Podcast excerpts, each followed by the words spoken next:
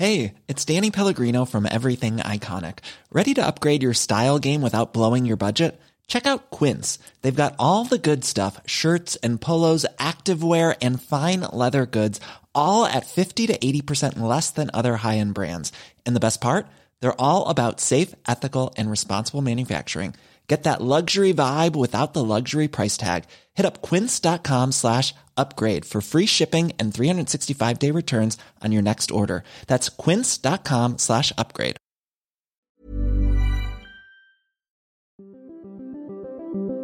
Qu'est-ce que j'ai dit à, à Elon Musk Vous voulez venir en Europe On va avoir des règles et les voilà.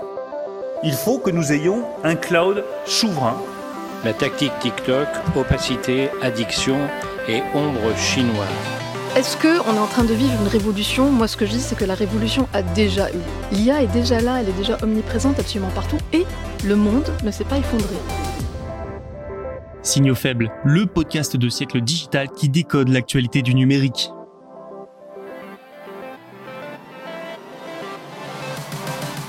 Bonjour à toutes et à tous, bienvenue dans cet épisode de Signaux faibles du vendredi 23 février. Au sommaire aujourd'hui, Bouygues Télécom en pole position en France pour racheter la poste mobile, le montant avoisinerait les 950 millions d'euros. Un peu d'intelligence artificielle ensuite, l'Arabie Saoudite veut devenir une plaque tournante de cette technologie. Du côté de Google, son IA Gemini a dû être corrigée, elle générait des images historiquement inexactes. Nous terminerons par un peu de mobilité avec Cruise et ses taxis autonomes bientôt de retour sur les routes américaines après un grave accident. Voilà par quelles actualités nous allons terminer cette semaine. Allez, c'est parti, bonne écoute. Qui va mettre la main sur la poste mobile, cinquième opérateur de France? Ce pourrait bien être Bouygues Télécom. L'opérateur a annoncé jeudi être en négociation exclusive avec La Poste qui détient 51% de la poste mobile et SFR qui en détient 49%. On se dirige donc vers un rachat à 100% pour un montant de près de 950 millions d'euros. La valorisation espérée au départ est bien en deçà, à 750 millions. Nous avions déjà parlé de la mise en vente de la poste mobile ainsi que de l'intérêt de Bouygues Télécom. Cet opérateur semblait déjà à l'époque être l'acquéreur le plus probable. La poste mobile, c'est une diversification réussie pour la poste. Le groupe français souhaite vendre pour en récolter le bénéfice tout simplement. En plus, ça lui ferait une grosse rentrée d'argent dans un contexte économique difficile. C'est toujours bon à prendre. La poste mobile a été lancée en 2011. Sa croissance annuelle moyenne est bonne, de 8%. Cet opérateur compte aujourd'hui près de 2 millions de clients. En plus, il a passé le cap de la rentabilité depuis peu. Sa stratégie semble donc payante, surtout en période d'inflation. Des prix bas pour des services plus que corrects, le tout en s'appuyant sur le réseau des 7000 bureaux de poste de l'Hexagone. Pour Bouygues Télécom, l'occasion est donc trop belle pour la laisser passer. Déjà, avec ce rachat, ses clients passeraient à 17,7 millions, ce qui lui permettrait de se rapprocher de SFR et de ses 20,6 millions d'abonnés et d'espérer lui ravir la deuxième place des opérateurs. Pour le moment, ce que l'on sait aussi, c'est que la poste mobile, dès 2028, rapporterait plus de 100 millions d'euros par an à Bouygues, Ensuite, dès 2026, la Poste Mobile devrait utiliser les réseaux de Bouygues et non plus ceux de SFR. Logique. Avec cette opération, le troisième opérateur de France augmenterait également son portefeuille. Sa stratégie de croissance externe par rachat ne date pas d'hier. En 2020, par exemple, l'opérateur a payé 855 millions d'euros pour racheter EIT et Auchan Mobile, Énergie Mobile, Cdiscount Mobile, Crédit Mutuel Mobile, ainsi que CIC Mobile. Comme avec la Poste Mobile, ça lui avait permis de passer devant un concurrent, en l'occurrence Free. Maintenant, il convient de ne pas parler du potentiel rachat de la Poste Mobile comme si c'était déjà finalisé. Bouygues n'en est qu'au stade des négociations. Et surtout, SFR détient 49% de la Poste Mobile. Alors est-ce que la filiale d'Altis vendra à son concurrent alors que ça lui permettrait de passer devant? Pas sûr. En tout cas, SFR a le pouvoir de tout faire capoter. Le directeur du Fonds d'investissement public d'Arabie Saoudite, le PIF, a affirmé hier à Miami que l'Arabie Saoudite serait une plaque tournante pour l'intelligence artificielle hors États-Unis.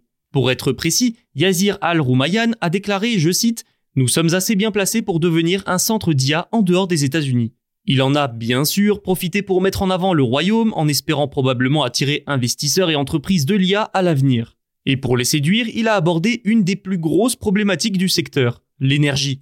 L'IA consommera beaucoup d'énergie et nous sommes le leader mondial en matière d'énergie fossile et d'énergie renouvelable, a-t-il affirmé. L'Arabie saoudite est en effet le plus gros producteur de pétrole du monde. Il a également évoqué une volonté politique pour réaliser des projets liés à l'IA, avec des fonds suffisants pour soutenir un développement de la filière. Ces propos montrent surtout l'ambition du pays dans l'IA. Il laisse aussi penser que le royaume compte investir massivement dans les centres de données essentiels pour l'intelligence artificielle. Et oui, des milliers de puces sont réparties à cette fin dans d'immenses centres de données pour faire fonctionner les algorithmes.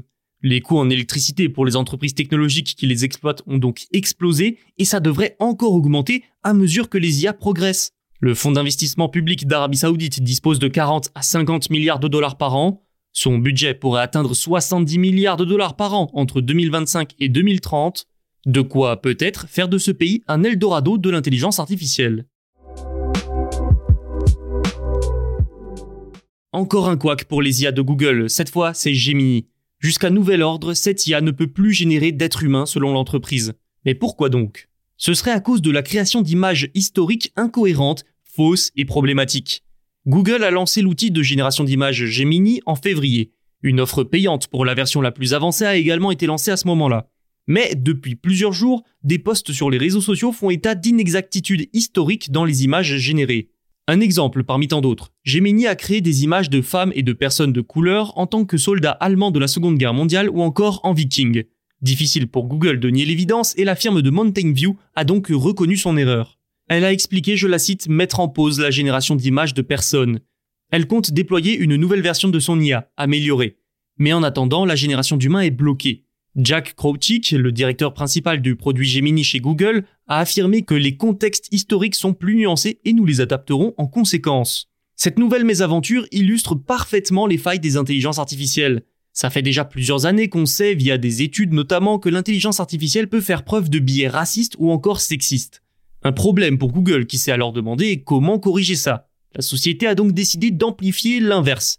Ça ne vous surprendra pas, ça a créé de nouveaux problèmes, par exemple, en générant des personnes noires ou amérindiennes en tant que fondatrices des États-Unis, l'IA efface en quelque sorte les centaines d'années d'oppression et de discrimination envers ces populations.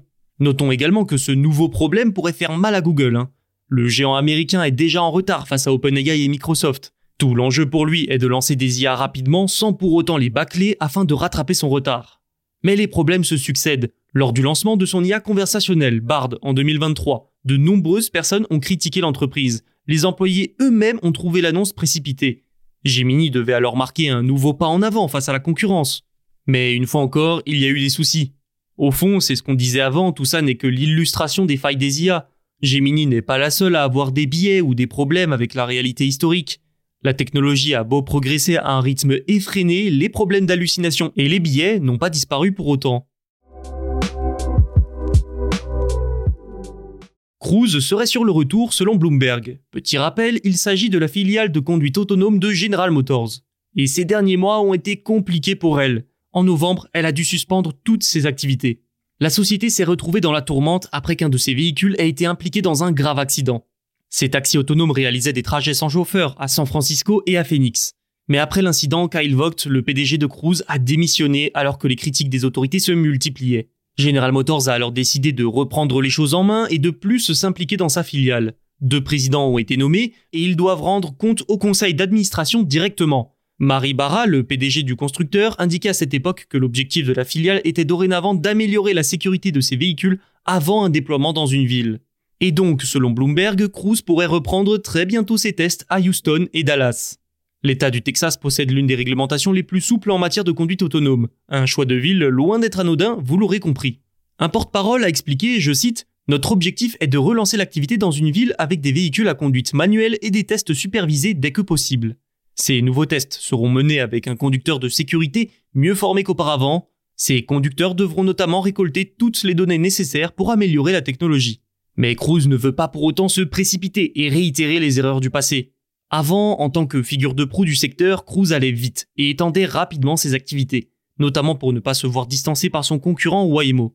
Sans surprise, les objectifs de Cruise étaient alors ambitieux. Un chiffre d'affaires d'un milliard de dollars en 2025, 50 milliards d'ici 2030. Nul doute que tout ça a été revu à la baisse. Et puis maintenant, son premier objectif doit très probablement être de rassurer les régulateurs et les utilisateurs. C'est déjà la fin de cet épisode et de la semaine. Merci pour votre fidélité. Tous nos podcasts sont disponibles sur siècledigital.fr et sur les plateformes de streaming. N'oubliez pas de vous abonner pour ne rien manquer, et on se retrouve dès lundi dans Signaux Faibles. Hey, it's Danny Pellegrino from Everything Iconic. Ready to upgrade your style game without blowing your budget? Check out Quince. They've got all the good stuff shirts and polos, activewear, and fine leather goods, all at 50 to 80% less than other high end brands. And the best part? They're all about safe, ethical, and responsible manufacturing. Get that luxury vibe without the luxury price tag. Hit up quince.com slash upgrade for free shipping and 365 day returns on your next order. That's quince.com slash upgrade.